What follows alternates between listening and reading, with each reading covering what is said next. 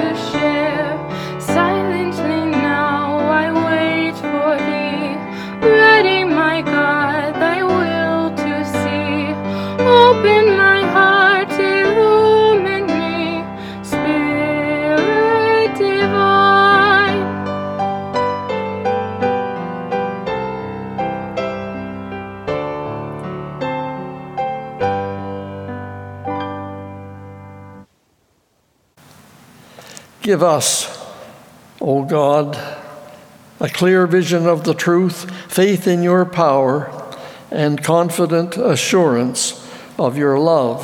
Amen. Good day. Today's scripture reading is from the Gospel of John, chapter 20, verse 19 to 31. And I'm reading from the Holy Bible, New International Version. It's titled Jesus Appears to His Disciples. On the evening of that first day of the week, when the disciples were together, with the doors locked for fear of the Jews, Jesus came and stood among them and said, Peace be with you. After he said this, he showed them his hands and side. The disciples were overjoyed when they saw the Lord. Again, Jesus said, Peace be with you. As the Father has sent me, I am sending you. And with that, he breathed on them and said, Receive the Holy Spirit. If you forgive anyone his sins, they are forgiven. If you do not forgive them, they are not forgiven. Now Jesus appears to Thomas. Now Thomas, called Didymus, one of the twelve, was not with the disciples when Jesus came. So the other disciples told him, We have seen the Lord. But he said to them, Unless I see the nail marks in his hands, and put my finger where the nails were, and put my hand into his side, I will not believe it. A week later, his disciples were in the house again, and Thomas was with them. Though the doors were locked, Jesus came and stood among them and said, Peace be with you. Then he said to Thomas, Put your finger here. See my hands. Reach out your hand and put it into my side. Stop doubting and believe. Thomas said to him, My Lord and my God.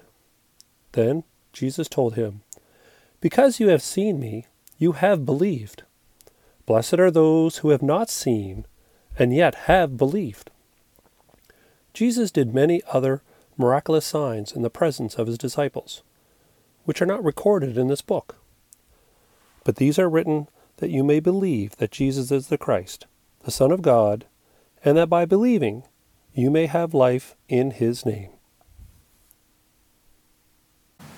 I think that Thomas, of whom you've just heard, could have been an engineer Soon after I arrived at Acadia University to study for the ministry, I became aware of two groups the theology students and the engineers. The engineers were being schooled in a science that was exacting. Measurements and calculations meant everything they looked askance at those of us who dealt in ideas, feelings, and matters of faith, the abstract. For the engineers, everything had to be proved. For us, a great deal depended on faith. But it was a good natured rivalry. It never really got out of hand, even when we competed in hockey games. And as we went along in our studies, in our journey in university, we realized that both sides had merit. Both approaches were necessary. There are those who work with facts, scientifically proven facts, exact dimensions. It's the only way that safe buildings and bridges and roads can be built. Any premise has to be proved. And maybe that's the way that Thomas thought. The others saw the tomb or they heard the word and believed. But for Thomas, hearing wasn't quite enough. He had to know for himself. And that is good and right.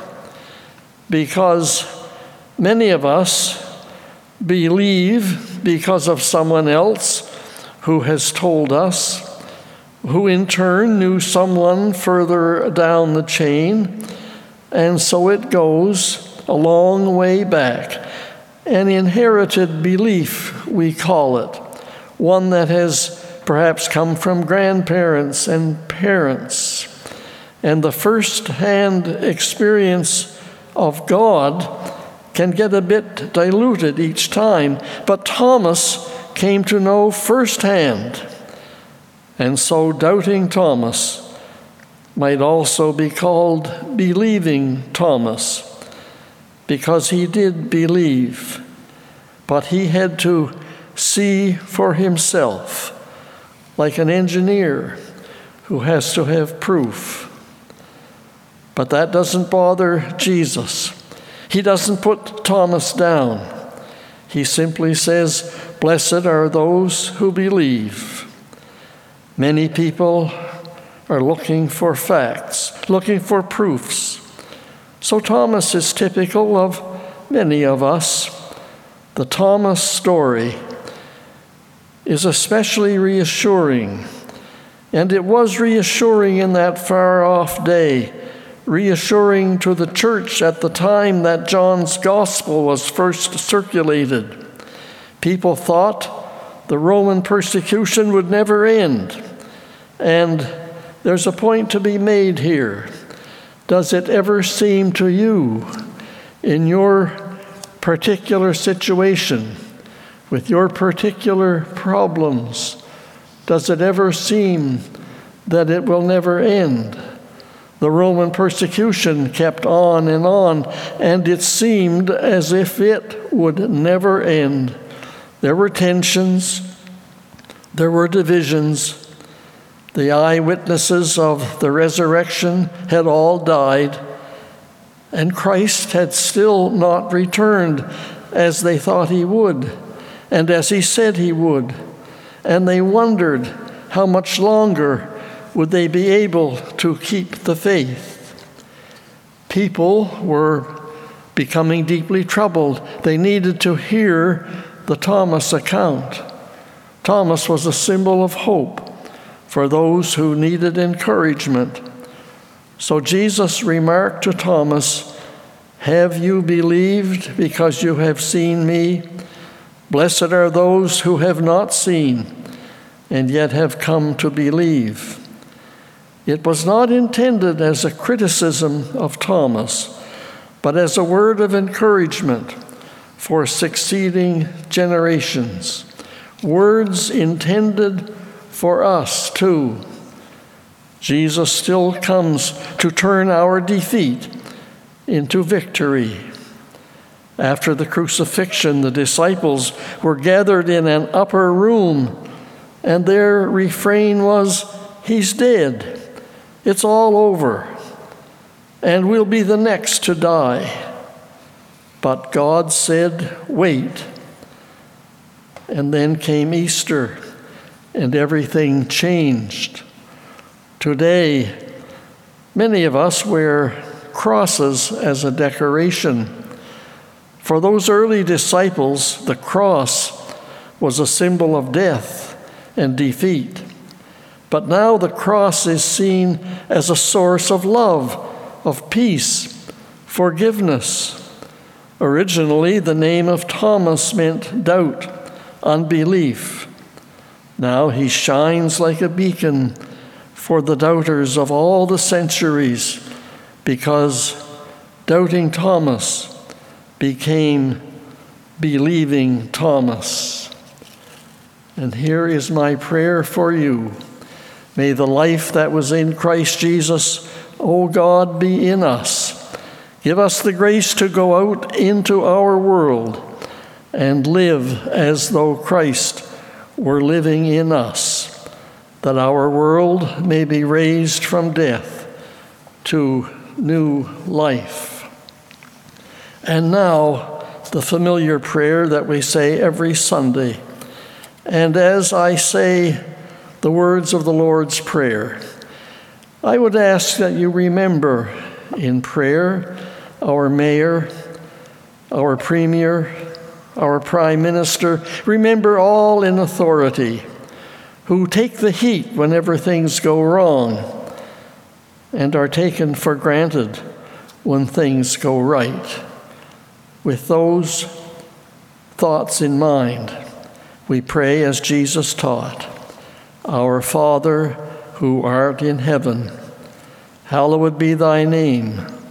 Thy kingdom come, thy will be done on earth as it is in heaven. Give us this day our daily bread, and forgive us our debts as we forgive our debtors. And lead us not into temptation, but deliver us from evil. For thine is the kingdom, and the power, and the glory forever. Amen. I remember from Sunday school days, the session would always end with everyone reciting what we called then the golden text. So make these words of Jesus your golden text today, where Jesus said, Have you believed because you have seen me? Blessed are those who have not seen and yet have come to believe. And finally, may God's love and the peace of Christ be with you until we meet again. And remember, Wait on the Lord. Be of good courage. Amen.